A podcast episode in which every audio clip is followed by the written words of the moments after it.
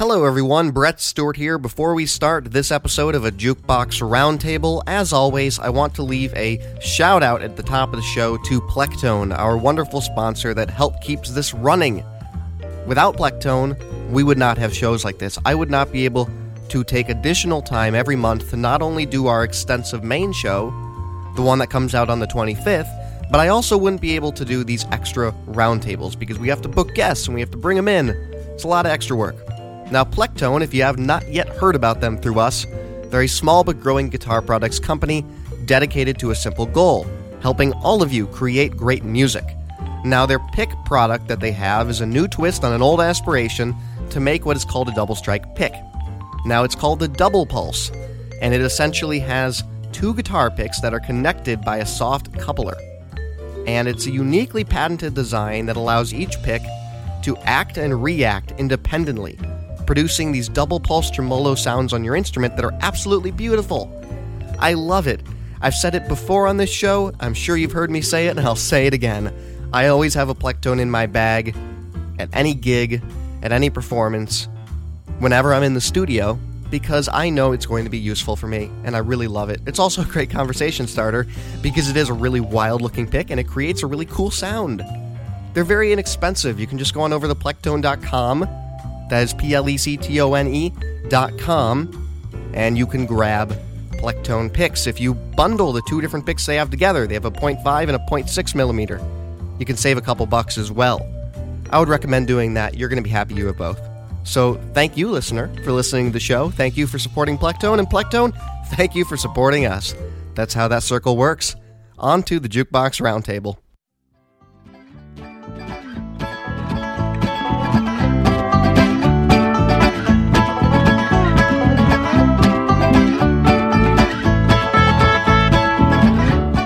Got the jukebox. You listening to the Jukebox Roundtable, hosted by Brett Stewart.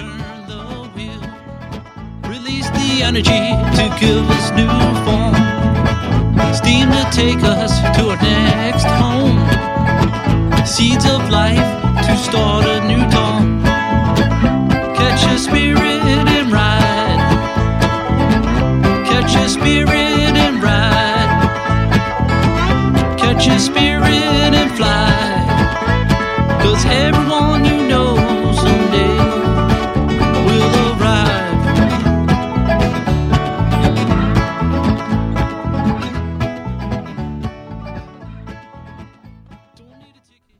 Hey everyone, this is Brett Stewart here. I'm leaving a message uh, in post on this Jukebox Roundtable. This is the Jukebox for September of 2016. Thank you for joining us. I recorded this conversation about two weeks ago with two people, Lauren Rearick and Noah Jacobs. They are both involved with the Grey Estates music blog and podcast. Now, they're a very feminist minded publication that deals with gender neutral artists, that deals with female artists.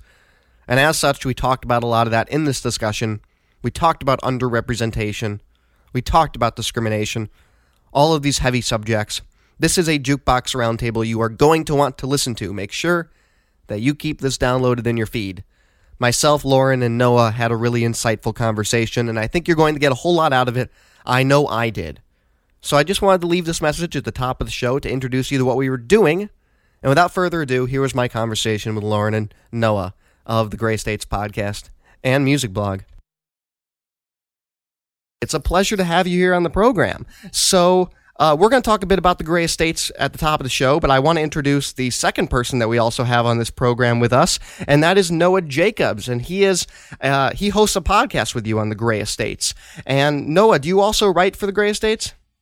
Uh, I have only written one thing for the Grey Estates that I can think of, and it was not a lot of writing. Well, it was a fair amount of writing. Yeah. It's for the Tune Tunes feature that they that Lauren curates, where people uh, come up with a mix uh, based on cartoon characters. I did kind of a angsty, depression-filled one about how Squidward probably hates his job and is super depressed. Well, okay, so your primary your primary focus on the Grey Estates then is doing this podcast with Lauren, right? Yeah. Besides that, I also write about podcasts for Splitsider. They're this week in comedy podcast feature, but those are just about the two things that I'm doing regularly today. Very cool. So I would like to ask both of you, we'll start with Lauren, about the Grey Estates music blog. We'll talk about it at the end of the show as well, but I would love to get in your own words instead of me just spewing it off to people and I would rather you guys explain to me the importance of your blog and your podcast and what you are doing with the Grey Estates. So what is that, Lauren? What do you want people to take out of what you're doing with it? Um I think the main reason I started it was just because when you look at um, some of the bigger sites, um, there's a lack of representation for um, artists that maybe don't have a budget for publicists or for people that are just doing it because they love it and it's not um, like their full time job. And I think it's important to have a blog that doesn't do negative reviews. It's only the stuff we love and um, it's not about like, oh, I'm going to premiere this so I can get lots of hits or clicks. Um, so, and I think it's just giving writers and um, people that participate in the site a chance to use their voice about these artists as well, because um, I feel like it's so hard a lot of times for people to break into music journalism. So, um, like the people that we have writing are just as passionate about the things that they're writing about as um, the artist making the music. Um, right. So, yeah. So if uh, someone was to send you music and it wasn't something that you didn't feel you could write passionately about or talk positively about, would you not put that on the site then? Yeah, there's been some genres I just don't think I'm even qualified to write about, like, or that I don't like, like some folk and country stuff. Like, that doesn't mean I I dislike that stuff. I just don't think, or even hip hop. Like I, I don't know enough about that stuff to, say like you should listen to this. Um, so I'd rather just not write about it than give an opinion that's not like formed. I guess.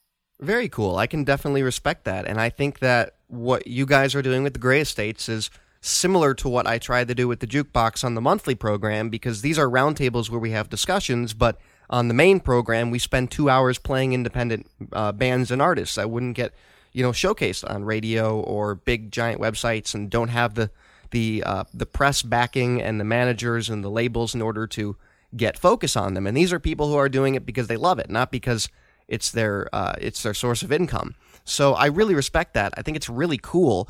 Uh, Noah, what do you bring to the Grey Estates in terms of the podcast? Give me a little bit about what you guys do with the show uh, in audio form. Uh, well, I do pretty much everything from after the interview finishes until it goes up onto iTunes. I kind of set up the technical end of it and I edit it for Lauren.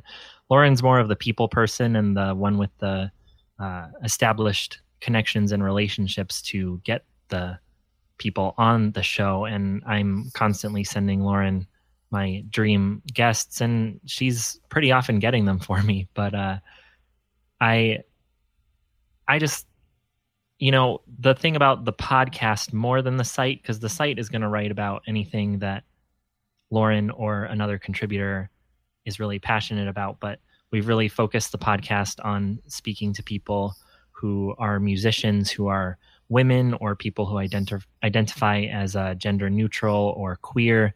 We've had a few people who are doing their first podcast appearances uh, on our show, and it's been really important for me to kind of sit back and help Lauren facilitate it because Lauren's a great interviewer. Just last week on our show, we had Jilian Medford from the band Ian Sweet, whose new album Shapeshifter came out today. And uh, Lauren really just asked Jilian like three or four just perfect questions that set Jilian on a path for 40 minutes. And I was just sitting there, you know, so happy to be involved. But if uh, if something comes to me, I'll, I'll talk. I just I really try to make it Lauren's affair because you know, no disrespect to you and no disrespect to me, but there's a lot of men doing podcasts, and as a man, I want to do what I can to help women podcast. Oh, absolutely. I think that is phenomenal. And I noticed when I was listening to the show that you guys will very frequently have guests. That is almost a centerpiece of the program. I noticed you uh, were talking with a, I believe it was an editor from Westword, which I used to read when I li- when I lived in Denver, uh, and you had some really fascinating guests on there. So you guys are booking some cool acts and some cool people involved in music journalism. Thank you. Yeah, thanks. So what we're going to do is we're going to talk about some uh, we're going to talk about gender neutral artists and female representation, all that good stuff. First, we're going to dig into a new segment. What we do on this program is we talk about some of the uh, more evergreen news of the last week or two. That way, uh, our listeners can send us their input on that, and they do that quite a bit, which is really cool. So uh, what we're going to do is we're going to start with those news segments, and I don't want to touch too heavily on this because everyone and their brother is already doing so, but Apple did remove the headphone jack in favor of, US, of USB C or the Lightning jack. Uh, with their new iPhone 7, it was released at the Apple keynote on Wednesday. So, everyone who is a music fan I have talked to is very divisive on this. Some people hate it, some people love it. Lauren, is this something you care about? Um, well, not right now because um, I'm still using the iPhone 5. okay. But I do use the that what is it? The AV. I'm not technical. The whatever they're getting rid of, I use it when I listen to music in my car. So now I'm like, oh, I don't know what I'm going to use to listen to music in my car. Right. They're getting rid of the analog auxiliary uh, output and in favor of just doing everything digitally through the USB C. Noah, is this yeah. something you care about? Are you an Apple user at all? Well, I am speaking to you on my MacBook Air with my iPhone 6s. Oh, okay. There you go. So this is probably a phone you'll end up with if you're a if you're one of the Apple users that upgrades every cycle. I'm not. Look, I went from a 4 to a 6S and my 6S is already cracked in a lot of places. It's not okay. like I am super reverent towards Apple, but uh, just today I was listening to another favorite podcast of mine, uh, Roderick on the Line with uh, John Roderick from the great indie rock band The Long Winters and Merlin Mann, who's a tech guy, and they really put it in a way that has made me feel like I have an answer to people who are going to be asking me about it. And that's, you know, the Android people. I got no beef with you. Why would I? But if if they come to me and they try to talk to me about that, it's like it's like for 10 years now, I've been kind of just in this world of using Apple. It's what is familiar to me in muscle memory. Nothing nothing more, nothing less. And if I get this new phone and I find that it's something that is so uh, troubling to me that I, I can't handle it anymore, then I won't. Uh, people got so mad at the the dang uh, Ghostbusters thing before they saw it, and I don't think people should be getting mad at the dang Apple thing until they try it. Yeah, that's fair. And it's worth noting that there are Android phones that have already gotten rid of the auxiliary output. And this is uh, a transition I think has to happen to an extent because the aux you know input and output has has been around since the early 80s our old you know tape decks and and cassette players have aux inputs and aux outputs. And the favor of the USB-C for those who don't know is that it's much higher fidelity audio. So audiophiles should be very happy about this, but the downside is that you have to have different connectors and adapters and dongles and Apple's going to sell them to you for $30 a piece and you're going to lose them all the time, and that's all kind of uh, weird territory for this, but I think for music fans, what they should take out of this is uh, you might get higher quality audio, which some people care about, I guess. I mean, if you're already listening on a phone, chances are the files you're listening to are compressed to the point where this doesn't really matter. But uh, it's okay. I was interested to see if you guys had any divisive ideas on it because I know there are some people who are just incredibly upset with it. And I think Noah, you're right. It's worth uh, it's worth trying before before you start bitching about it. Uh, All I know is I'm not going to use the the Bluetooth ones. Oh, they look awful. I've I'm already sorry. lost like eight pairs and they haven't even come out yet. I know, right? They just why is there not a string connecting them? Like like that you can put around your neck or something? I don't know. Okay, so I want to uh, follow up on a story that we talked about last month on the last roundtable, and that was Frank Ocean releasing his album Blonde. When we talked about that last month, he had not yet released it, so we were purely speculative in what we were talking about. But I do want to uh, talk about now that it's been released. Is this something that either of you have listened to? I mean, I know it's a pretty big deal right now in the in the the realm of music. I've listened to it. Yes. Did you like it? Did you dislike it?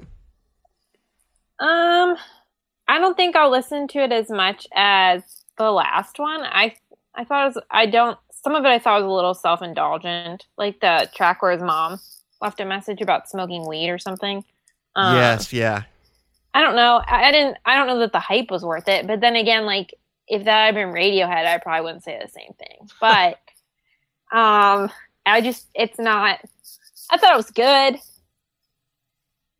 That's good. Yeah. I think it's I think it's a a fascinating record because it shows us a unique way in which artists can now release their content because what I wanted to talk about in particular with this, well first of all, Noah, have you listened to it at all? No, man, I'm too busy listening to uh, to Pimp a Butterfly still. Oh, I love to Pimp a Butterfly. I had a whole I had a whole episode here on the jukebox last December about where we were all talking about our albums of the year and I was very defiant that that was the album of the year.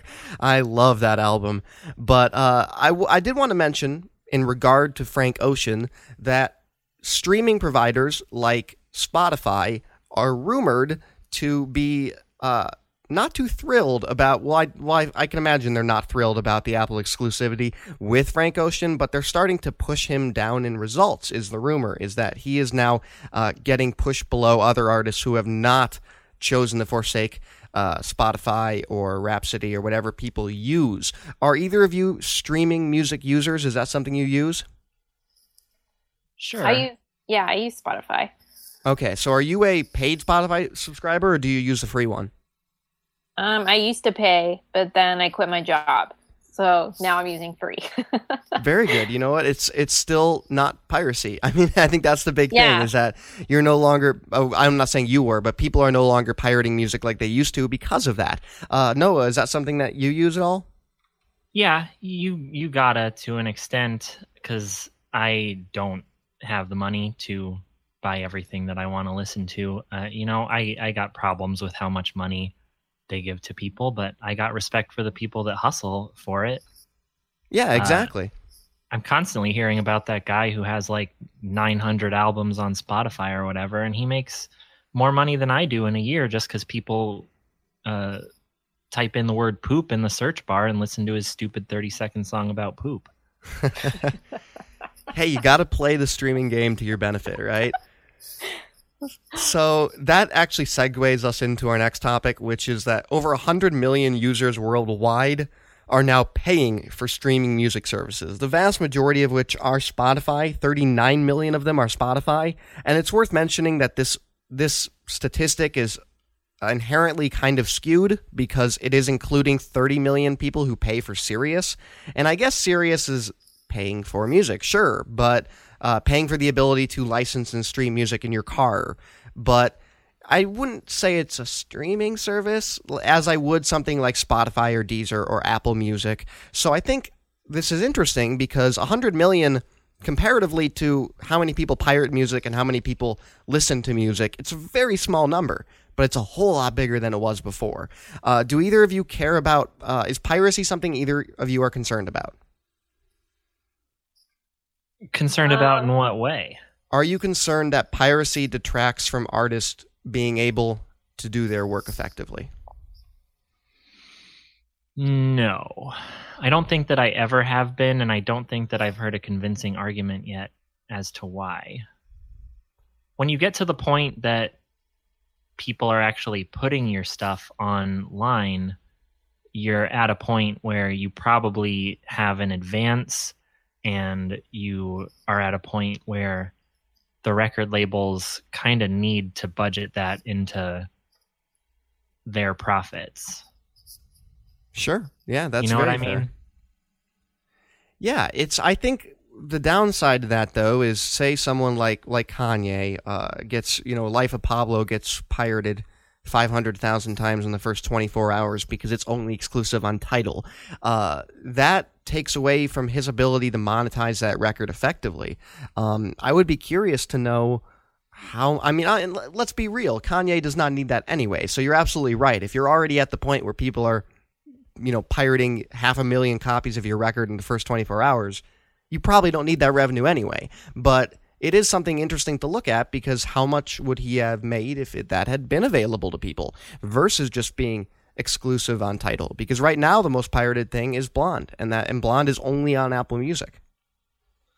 But I've also been thinking for a long time that like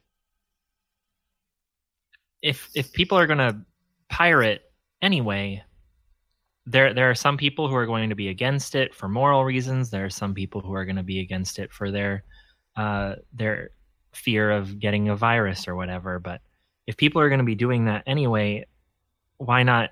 I've always thought that if I'm Chick fil A, I'm getting in there and I am putting some uh, advertisements in a torrent and I'm having Kanye release it officially and Kanye can get some some ad money to balance that out. You know, it's everywhere else and rappers especially are uh, just off the cuff rap- rapping about things like that, and we see it in TV, and it, it surprises me that we don't see it in music.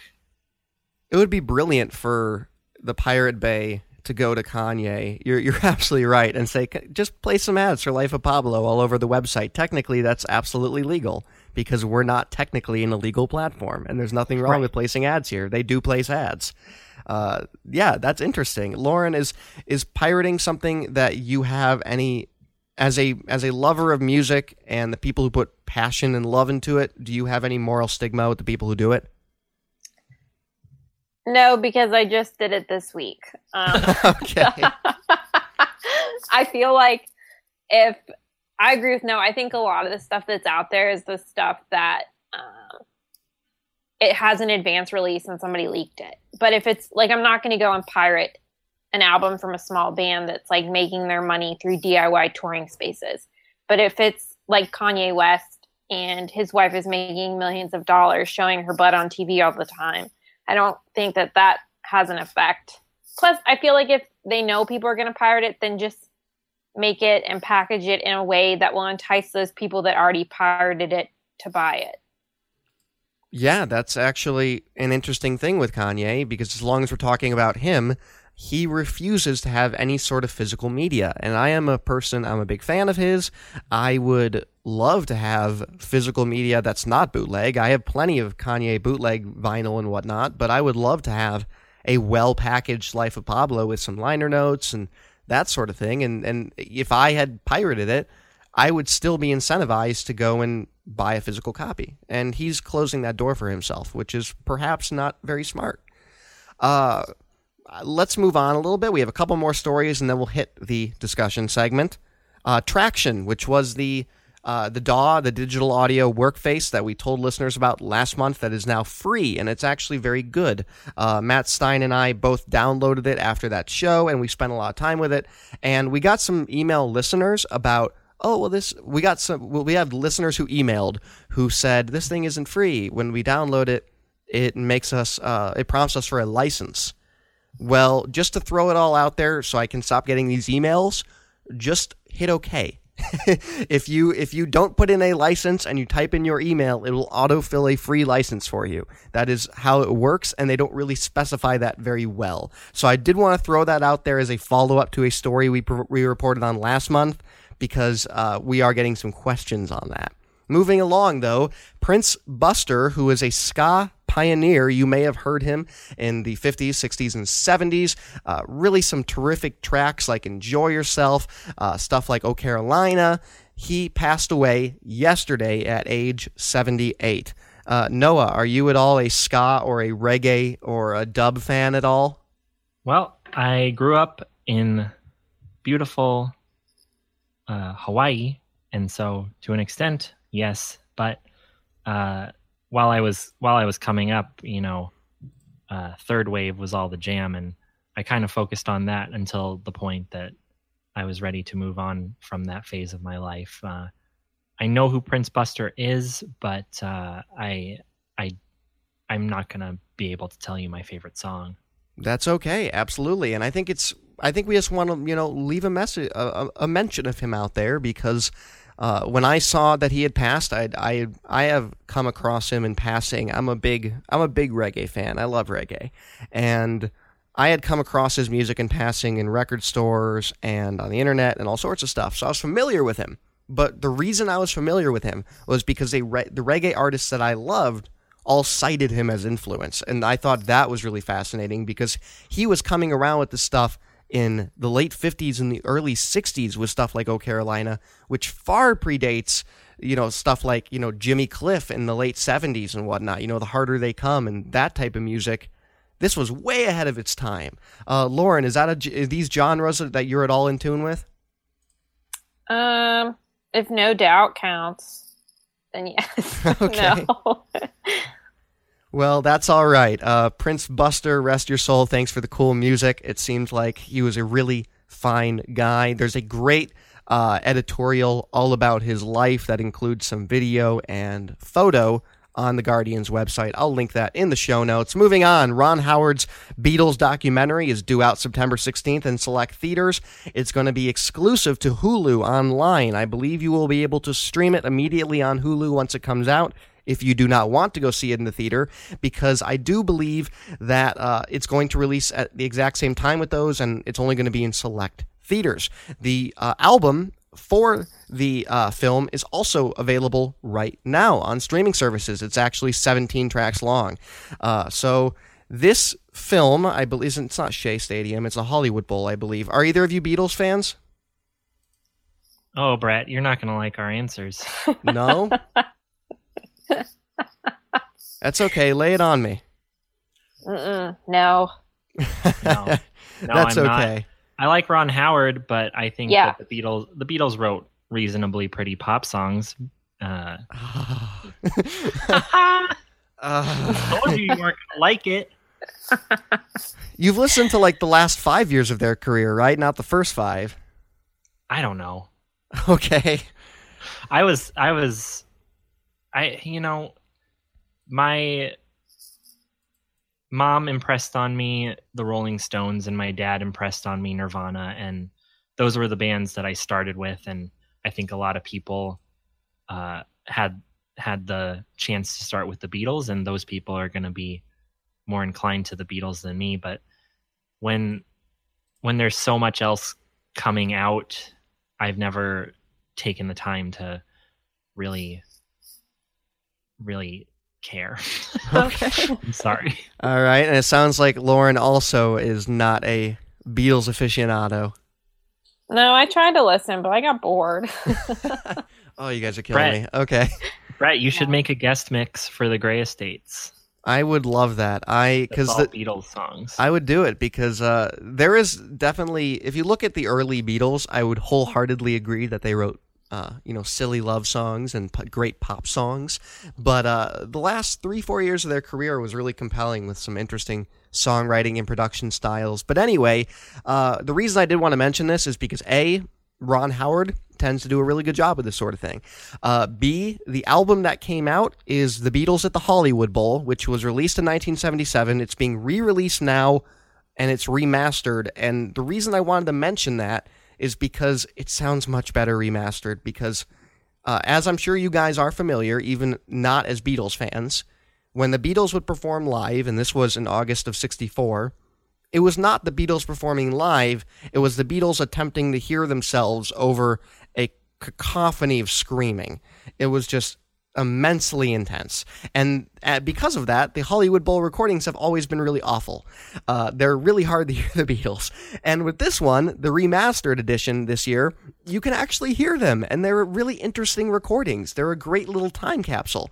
And you can still hear uh, all of the screaming in the background, and perhaps that's a good thing because it gives you context to the environment in which they were playing. But it is a really compelling listen if you are a Beatles fan. Uh, and yeah, I would happily do a guest mix on the Grey Estates. So speaking, of, oh, go ahead. The other thing about this documentary is it's coming out on Hulu online, and I don't know when Hulu decided to go to be nothing but pay Hulu.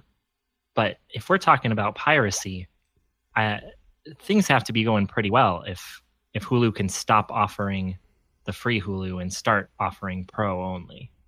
Oh yeah, especially because there's two different tiers of it. Like the first tier is paid but still with ads, and then the second tier is without ads.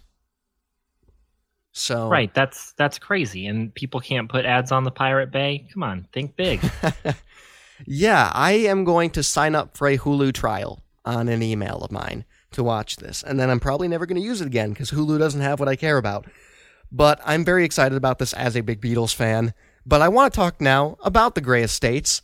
So I want to talk about the importance. We're going to move into our discussion segment here. And hey, everybody, this is Brett Stewart. I wanted to briefly interrupt the program to talk about another one of our sponsors. As always, most importantly, we could not do these shows without these sponsors. It's so important that they help us make the jukebox and its counterparts, like the Jukebox Roundtable, possible.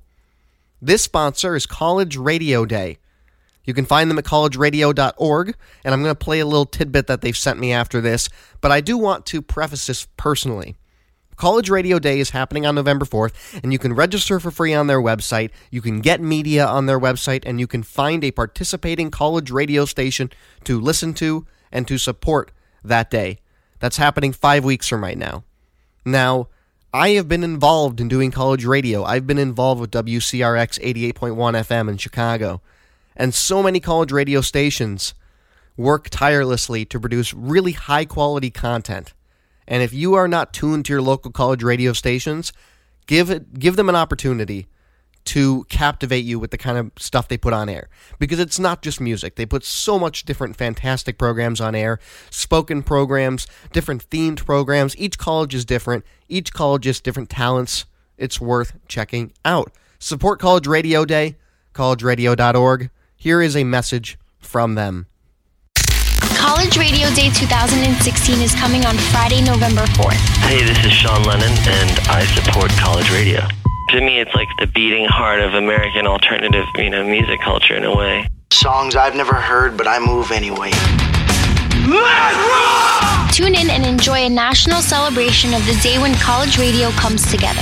Hi, this is Moby, and I very, very happily support College Radio Day. So join us on November 4th as we ignite the soul of college radio and declare to the world that college radio is alive and kicking. Hi, I'm Alanis Morissette, and I support college radio. But I won't do your homework. Please don't ask me. For more information, please visit collegeradio.org. The Grey Estates highlights the importance of female and gender neutral artists. So, Lauren, I'd like to ask you right off the bat what can music journalism do better, and what is wrong with the way they highlight female and gender neutral artists? If they could indeed do something better, and if there is indeed something wrong. I think the the biggest thing that wrong that's wrong, and the biggest issue of all is the fact that we even have to um, highlight the female artists to begin with. Because i feel like when we do cover them so often people use the term like female fronted or girl band or female band which i don't even think gender should play a part. I just think the reason we highlight them is because they're not getting coverage elsewhere and when they do get coverage like um, the av club did a story on told slant and the comment section was some of the most disgusting things I've ever seen. And it's just a shame because I feel like we need to be more accepting. And if people are covering more of this, people will see that it's the norm now. Like, I, I don't think when you talk about artists um, that have male members, you're not mentioning, like, oh, Radiohead's a male fronted band, or um, it's just, I think they need to be more aware of, like, just the the pronouns that they use and how they're worded because um, like even in concert reviews and just reviews of artists you'll notice so often that people mention what women are wearing during live performances. And would someone mention you know like that the members of i don't know like what's a like of a man band like they were wearing jeans and a black shirt but because it's a female like if she's wearing a dress that suddenly becomes part of her identity and i don't think i think it should be more about the music and less about um, like the gender politics of it Sure, they're not a female fronted band, they're a band. They're making Yeah. music. And that should be the utmost importance of that coverage. So you mention gender um, pronouns, and one thing uh, I think is fascinating and very important is when you have gender neutral artists, you need to have an awareness of the correct identification of that artist and the pronouns you should use, correct? Yes. Okay, so why don't you let our listeners know what those are because a lot of people don't know and that is one of the problems is that there isn't a good discussion about about how to approach this. So why don't you give us a rundown of what that is and then I have a little anecdote. Um, I found that the best way for me to handle it is to ask the artist um, which gender pronouns they prefer. Um, because some will say like she and her, and then others will say they and them. Um, I th- it probably depends on the artist, and I don't think that there's anything wrong with asking artists that you even know what their gender pronouns are, just because I've found that people are more appreciative of it. Um, just to know that like you took the time out to even ask. Um, but for the most part, we've done a pretty good job, I think, um, of asking, so it hasn't been an issue. And I feel like if it if you do make that mistake, um, there's nothing wrong with admitting admitting it and apologizing, um, because I've made that mistake just with people online before, and I feel truly apologetic for it. But um, I think it's just being aware and asking someone. Absolutely. So something I would throw out there and and let me know if anything I say is off base, but with some gender neutral artists, what I've experienced as a as a music critic is that a lot of people will look at a gender neutral artist and they they look male or female and people will just immediately assign that identity to them and in reality when you talk to them they say i identify as as blank. And that is their personal identification of themselves and that is the best way to talk about them. So you mentioned uh, some people don't use male or female gender pronouns. They don't use him. They don't use her. They may use they or them. And this is something that i've experienced because i work uh, doing press work for independent bands and artists. I work with about 20 bands a week, so I do it as a full time job. And uh, not often, but once in a blue moon, I will get a gender neutral artist, and they will send me their press materials. They'll send me their preferred pronouns, and I'll go back and I'll look at other press work that has been done on them, and it's so shoddy. You will see so many uh, press writers and uh, people who they've hired to do press releases, people who have written reviews about them, people who have done features on them, using pronouns that they clearly do not align themselves with. And I found that really problematic because that was something systemic to me. That was something so- other people doing what I'm doing are not taking the the time or even caring enough to know and understand that these people have specific pronouns that are relevant to them. Yeah, I think that's definitely true because I've noticed that even, and it's sometimes it's artists I feel like that a lot of people know already, and I think people are just too lazy to take the two seconds to look because they think, oh, I know this. Like, yeah, like like you said, they see a picture and think that they can just identify gender by that. But yeah, I definitely think I've seen some stuff like that too.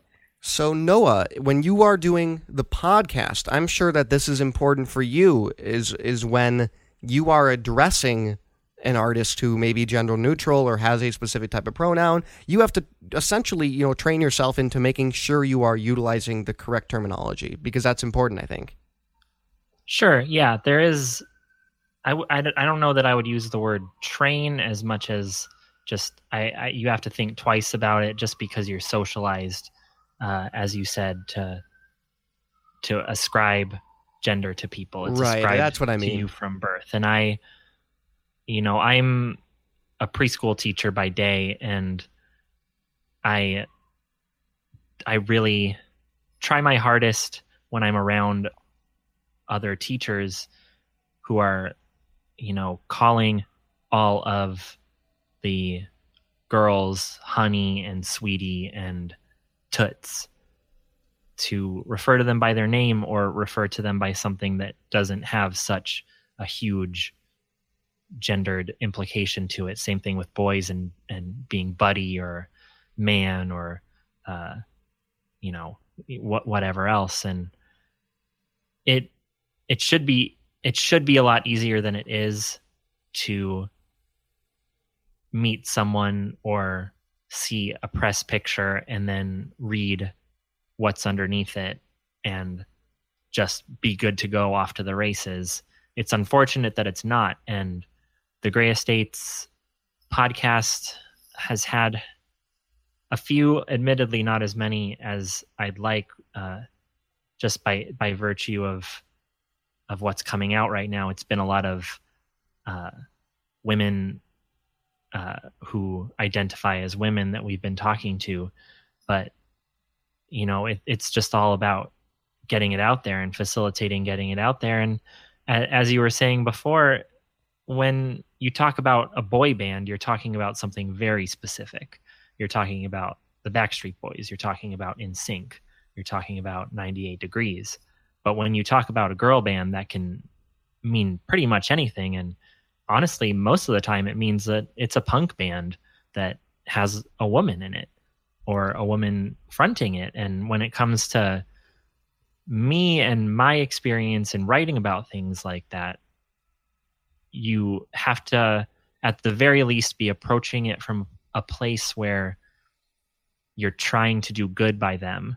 Like I was doing uh, genre curation at a radio station in Indiana where I used to live, and uh, if you're going out there and you're calling a band a girl band just because you're too lazy to think of a better term, that's bad. But if you're there and you're writing uh, by uh, a, a subheader for a review and you want to make it clear to the other people who are going to be spinning that track on the air and you know that there's an all women's show on the station or you know that there are DJs who really want to focus on putting gender neutral artists out there, I think it's completely appropriate to say this band is made up of four women or this band is fronted by someone who identifies this way. And there's an extent where you can go out there and you're talking about a gender neutral artist and you can just say up front to your readers this is how you're going to identify this person. And this comment section is uh, not your first amendment zone you know?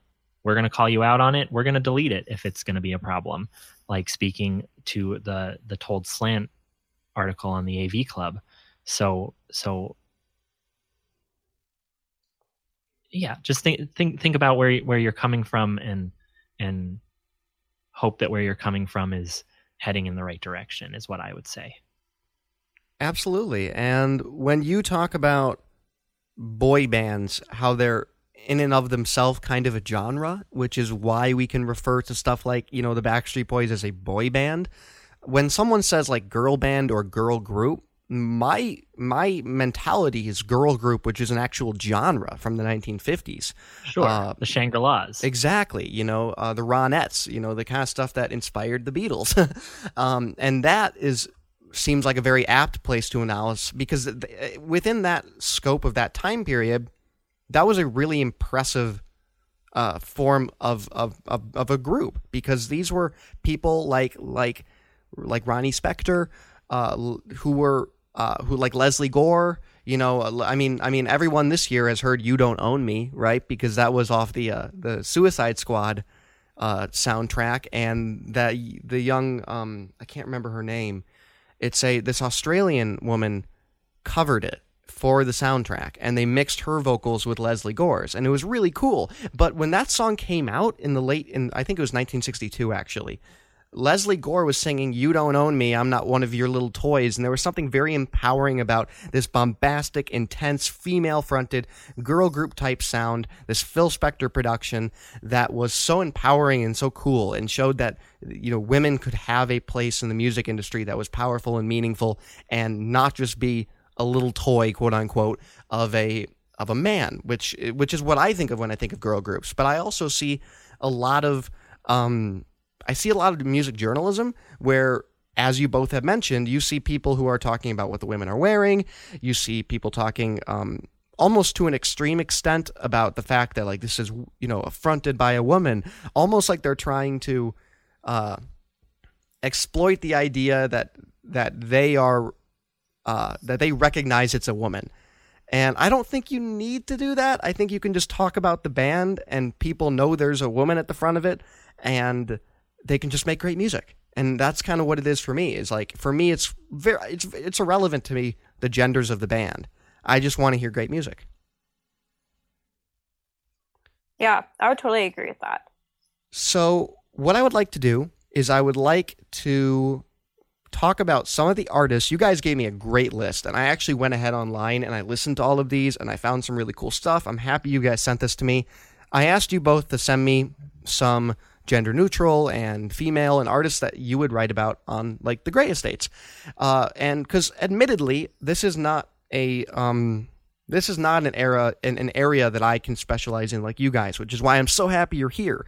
So I would like to talk about a couple of these artists that you sent me, and uh, I would love for you guys to explain them and maybe tell our listeners why they should uh, go check them out. So the first one that you guys sent me was Adult Mom and Told Slant, and that was a gender a gender neutral outfit, right? Yes, they're both um yeah, like two separate artists. Correct. Oh, they're separate. They're not together. Okay. Yeah. Okay, so they're both gender neutral artists. And what kind of music? Okay, let's talk about Adult Mom first then. What kind of music are they making? Um, it's really um like honest and intimate, I guess, like bedroom. I guess you could say bedroom pop, but it's more than that because so much of it is about their dealings with like anxiety and depression and just life. And I think it's really relatable and just sweet and honest, um, like stuff that you you'd write in your diary and then never tell anyone. That's awesome. Very cool. And what about Told Slant? Um, they are they drum for um some different artists, but in addition to their work, and it is like so amazing and astounding just to see them live and then to hear it. And they're kind of in the same path as Adult Mom, except I feel like their stuff is more visual and um, the vocals are really, really interesting. But they just came out with a new album pretty recently and it's really, really good. Awesome. And do you know the name of the Told Slant album that just came out? Oh my gosh. Um, I do not, but it's on Double Double Whammy. Okay, great. Well, what I'm going to do is that every single artist we talk about here, I'm going to have links in the show notes so people can go and check these artists out. And I highly encourage that people do so. And I know what I'm going to be doing is since all these are indie artists, right? Uh, yes. Well, I'm probably going to reach out to some of these artists for the jukebox because I am always looking for good indie music. Uh, another artist, now, this I wanted some clarification on. You sent me Julien Baker, Ian Sweet, and Leggy. Are these three artists that work together? No, three separate ones. Okay, they're three separate. Okay, so let's do a quick rundown. Uh, do either of you want to tell us a little bit about Julien Baker? Take it away, Noah. Uh, Julien Baker is, uh, I would say that she is part of uh, a triangle of great women who are putting stuff out uh, of Nashville in the past year or so. Julien Baker and Bully and um, Torres uh, all put out albums uh, around the same time. Torres being a little more. Uh, how would you describe Torres, Lauren? I don't think I've ever listened to them. All right, fair enough. Torres is a little more layered than Julien Baker, um, a little more dreamy, I would say, and uh, Bully being the punk one, Julien Baker being the one who, you know, she she recorded the album in a closet in, you know, as few takes as she possibly could, and it's it's stripped down and it's personal and it's it's it's really beautiful. It was one of the sleeper hits of of 2015 it came out so. way towards the end of the year like too late for people to really latch on to it unfortunately but uh, So this you know, was I'll an put, intimate I'll sound- put sprained ankle up with with anything from 2015 Very cool. So this was an intimate sound recorded in a closet, you say? yeah at least the demos and uh the the vocals, you know, I think parts of it were recorded in a studio, but a lot of it was was closet. I love that. I love an artist do that. Uh, one of my favorite remixes, I guess you consider it a remix of a of an of a band and an artist, is when uh, the Velvet Underground was working on their third album, and uh, Lou Reed had mixed it the way he wanted it to be mixed, and then the uh, the band had mixed it the way they wanted it to be mixed, and he was under the impression that the record was going to come out in his mix. And what ended up happening was uh, they released the studio mix, and his mix now is uh, infamously referred to as the closet mix. He was he didn't record it in a closet, but it sounds like it was recorded in a closet because he made everything feel much more intimate and close and natural, where his vocals were elevated a little bit more above the instrumentation. The instrumentation was back down and a little bit more atmospheric, and it just felt very cozy in that sound. And that is actually my preference for listening to that record because they put the closet uh, tape out a couple years ago officially. Uh, I don't know if you either of you care about the Velvet Underground, but that is a, uh, a fantastic recording. So, uh, moving along, Ian Sweet and Leggy. Why don't you give us a quick rundown on either of these guys? That's all you, Lauren. Or these two, rather. Um, Ian Sweet just came out with their album Shapeshifter on Hardly Art, and it's like really, um, I almost want to say like experimental garage pop um, it's really fun, and a lot of it has to do with um, anxiety and depression and just going through life.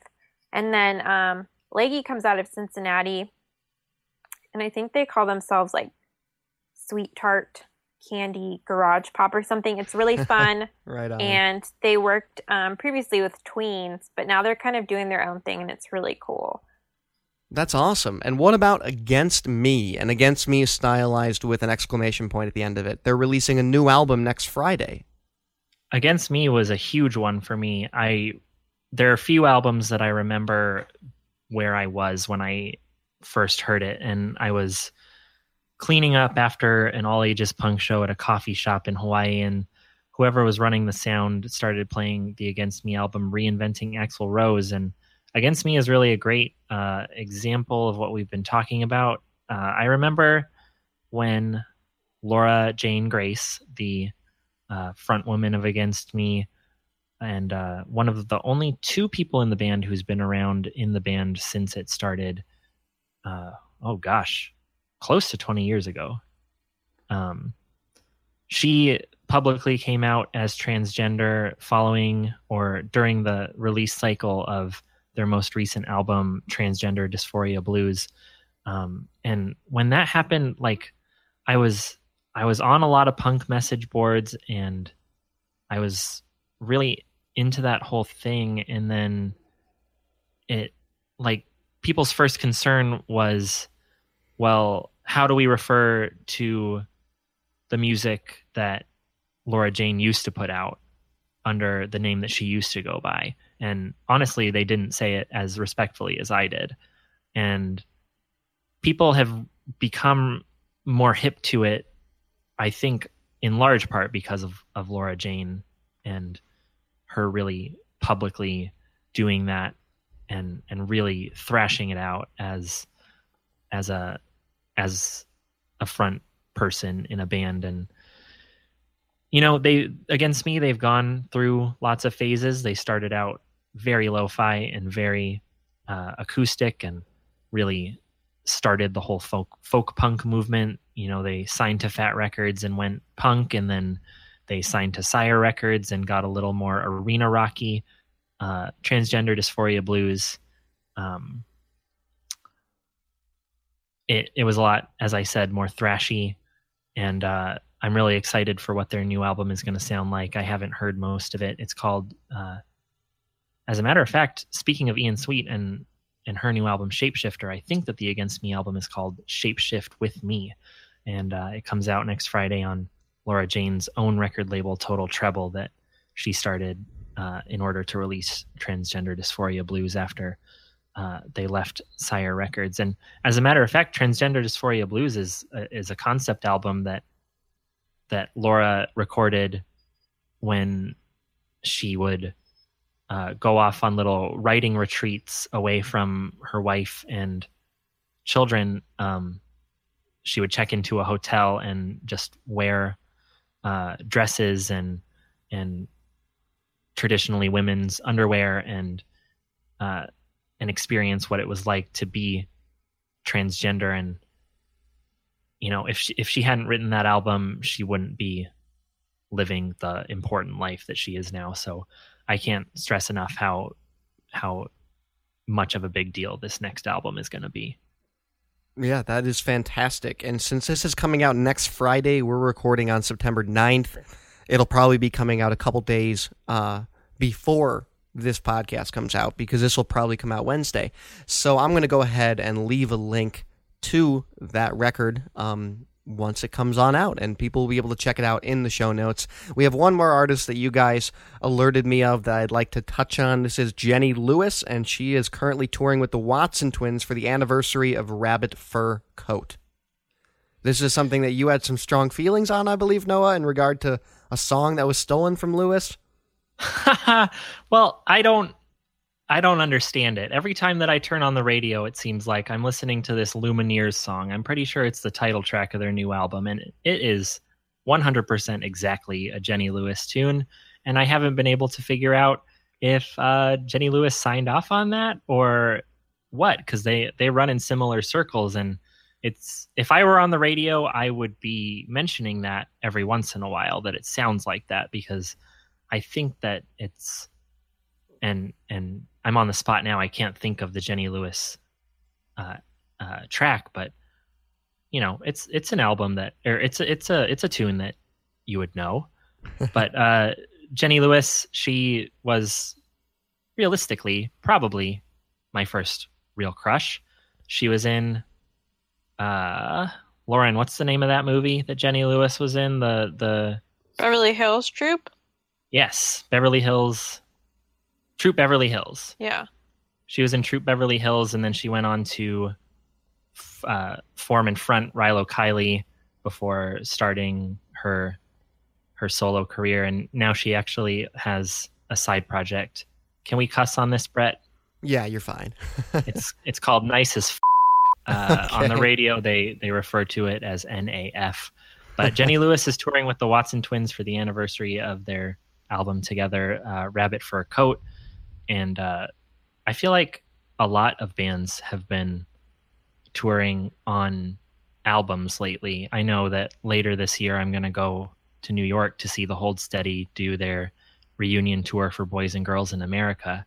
And the reason that I wanted to select Rabbit Fur Coat was because I wanted to know what what album of a living band you two would most want to go see played straight through. Oh, that's hard. Why don't you go ahead and why don't you go ahead, Lauren? I gotta think. Um, Probably OK Computer, right? no, it would have been probably Wolf Parade, but I had to sell my tickets. So, way to dredge up that memory, Noah. I'm sorry. Oh, goodness, that is hard. That I is would- hard. I would love to see um, an album that I have always loved seeing perform. And this is an artist, not a band, but I've I'm a, I'm a big Tom Waits fan, and a an, an album I've always loved seeing Tom Waits perform. I really love seeing him just enact and and and inject himself into its narrative. Is Rain Dog or Rain Dogs? So I would love to see him perform Rain Dogs in its entirety, especially because he never tours anymore, and I love his music dearly. So that would probably be something I would love to see in its entirety from an artist. All right. Let's hear let's hear it in the comments too, everybody. Yeah, please let us know. Email us, jukeboxpodcast at gmail.com. Is there a artist or band that you would like to see perform an album in their entirety? I know here in Chicago next month, I'm looking to get tickets to Brian Wilson doing Pet Sounds. I love Pet Sounds. So I know he's doing that type of tour right now.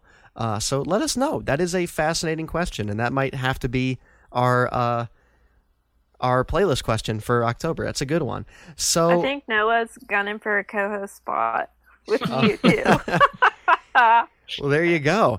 Uh, so, what I would like to do is, I always at the end of the program do some new music that's coming out that I tell people that you know is on my radar or on people I know's radar. I did want to mention in this section when we're talking about the Grey Estates and independent uh, artists who are gender neutral or female artists.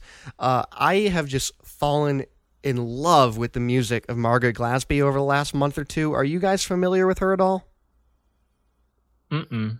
No. Oh my goodness. I I saw her on a NPR Tiny Desk concert, and uh, you might you guys may have seen those where they bring them into the NPR uh, Yeah. offices and have them perform a tiny little corner. And she has an album out right now, just came out called Emotions and Math, and it is the my favorite record of this year. I think it eclipses so much that I've loved this year. It's so well done. It is bluesy. It has some rock vibes to it. Has some soul to it. And Margaret is just the most razor sharp lyricist I've heard in the longest time. Uh, everything that she goes through on that record is so concise. There is not one superfluous word in her lyricism. And I just love that. And the whole record she wrote over the course of seven years.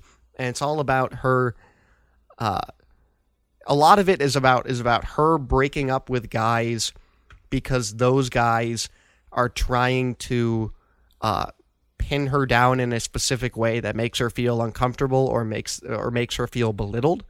And so there's a lot of this like almost angst into it in that regard, which is really fascinating stuff. And she makes some excellent points. And then the other half of it is kind of the polar opposite, where she has some songs about about falling in love and that sort of thing and some more aggressive stuff and some more soft stuff and emotions and math is just incredibly good i would highly recommend people check it out um, before i dig into a couple things i was going to mention that are coming out is there anything coming out on either of your horizons that you would suggest listeners take a look at i know noah people should take a look at the against me record coming out here shortly is there anything else Coming Yes. out, not for me. It's Lauren. Take it away. Um, September 30th, Bellows is dropping Fist and Palm on Double Double Whammy, and I just listened to it today twice, and it's so good. So definitely get that. awesome fantastic is there anything else I'm trying to think what I. Oh, well, what I pirated this week was for my brother. It was Local Natives, but I didn't listen to that yet. Okay, right on. That's good. I Oh, wanted to- actually, friends of ours, uh, Hiccup. I don't know when the album's coming out, but an, an, the new album from Hiccup is going to be out early next year from uh, Father Daughter Records. Very cool. That's awesome. I'll have links to everything we talk about again in the show notes. Four quick records I wanted to mention that maybe should people should put on their radar. Blonde is worth checking out, as we talked about at the, at the top of the show. You may like it, you may not. It was probably a little overhyped, but if you can get a hold of it, whether you have to pirate it or whether you go on Apple Music, which is or iTunes, fortunately you can actually buy it on iTunes, so you don't just have to have Apple Music. Uh, and it's it's a great record. It's maybe not as wonderful as as the hype led it to be over the course of three and a half years, but it's really worth listening to. Uh, today, which is again uh, Friday, September 9th, Wilco came out with their latest record. I'm a big Wilco fan, being a Chicagoan. I just love Jeff Tweedy and I love Wilco. Their new album is called Wilco Schmilco, and I took two listens to it last night because I had the pre uh, I had the pre-order and I downloaded it right at midnight. It's really good. It's fun music. And then the final two things I would mention if we have any Jack White fans out there, any Meg White fans of the White Stripes or of his solo career or his stuff with his other outfits and bands that he works with, he did just put out yesterday his acoustic recordings collection from 1998 to 2016. It has stuff from the White Stripes moving all the way up to his most recent record. And if you are a Jack White fan of any shade, you might really enjoy that. And finally, I wanted to throw a act in here that I love dearly and he never gets any sort of press in any way shape or form, which makes me very sad. And that is Bill Kirchen. Uh, Kirchen is probably in his late 60s now. He's an older gentleman, and he is joined by Austin DeLone, who is a uh, pianist for their new album Transatlantica. And you can check that out over on Bill Kirchen's website. I'll put a link in the show notes. The reason I love Bill Kirchen is because the reason I discovered Bill was I was listening to some of my favorite records of the uh, the late 70s, early 80s. A lot of Nick Lowe stuff, a lot of Elvis Costello, and I was looking at the liner notes, and this same name kept popping up Bill Kirchen, Bill Kirchen, playing trombone, playing guitar. And then I went and saw him a couple years ago and got to meet him and, and do a, li- a little interview with him and talk with him. He's the nicest guy in the world. And he is fondly referred to as the king of the Telecaster. He plays a Fender Telecaster. He is an unbelievable guitarist. He will just blow your socks off. He's really, really talented. And over those years, he played as a session musician on all of those uh, uh, stiff records artists. So people like Elvis Costello and people like Nick Lowe, people like Reckless Eric, uh, all those records that came out of stiff records in the late in the uh, late seventies, early eighties. Kirchen was on a lot of them. So their new album, Transatlantica, which is his uh, his project with Austin Delone, is kind of rockabilly, which I, I definitely have mixed feelings about sometimes. But it's just so lovable and it's so well done and it's so earnest in its lyricism and its production and its presentation that if you are uh, if you enjoy Americana music, if you enjoy good uh, instrumental performance, particularly from guitar and piano, it's something to look at. Uh, moving on, though, that's a bunch of new music for people to check out. I want to talk about where people can find both you, Noah, and Lauren online. Obviously, they can find it at the Grey Estates, which will be in our uh, show notes below. Noah, is there anywhere else you want to direct people on over to? You can follow me on Twitter at N O W A H. That's uh, at Noah with a W in the middle, right smack dab. All right, right on. And what about you, Lauren? Just the Grey Estates because my personal Twitter is too whiny. okay. and we should mention that if we have artists who think their music might be a good fit because about I've learned over the over the last 2 years that about half of the listeners of the jukebox love independent music and about half of them are independent musicians, which is a balance I'm really happy with. So if the latter, if they feel like their music might be a good fit for the Grey Estates, they can send you music on your site, right? Yes. Um, we have a contact page, but it's just our email, thegrayestates at gmail.com.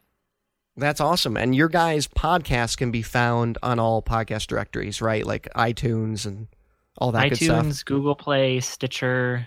Uh, those are the big three. Great, because I know But- I have your podcast on Pocket Casts. That's how I listen. So it works there too, in case you guys are wondering. Um, And wonderful. leave us a review.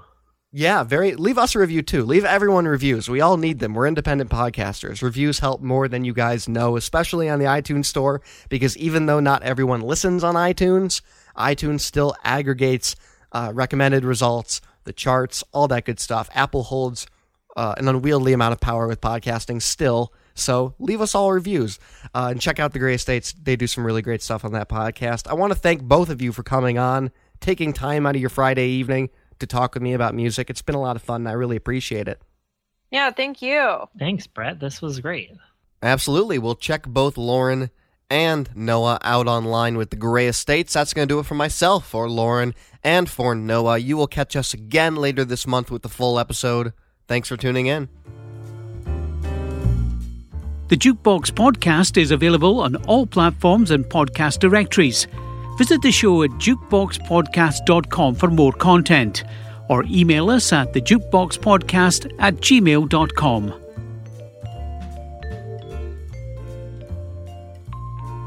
If you enjoy the Jukebox Podcast, please consider rating it on the iTunes Store or in the podcast directory of your choice.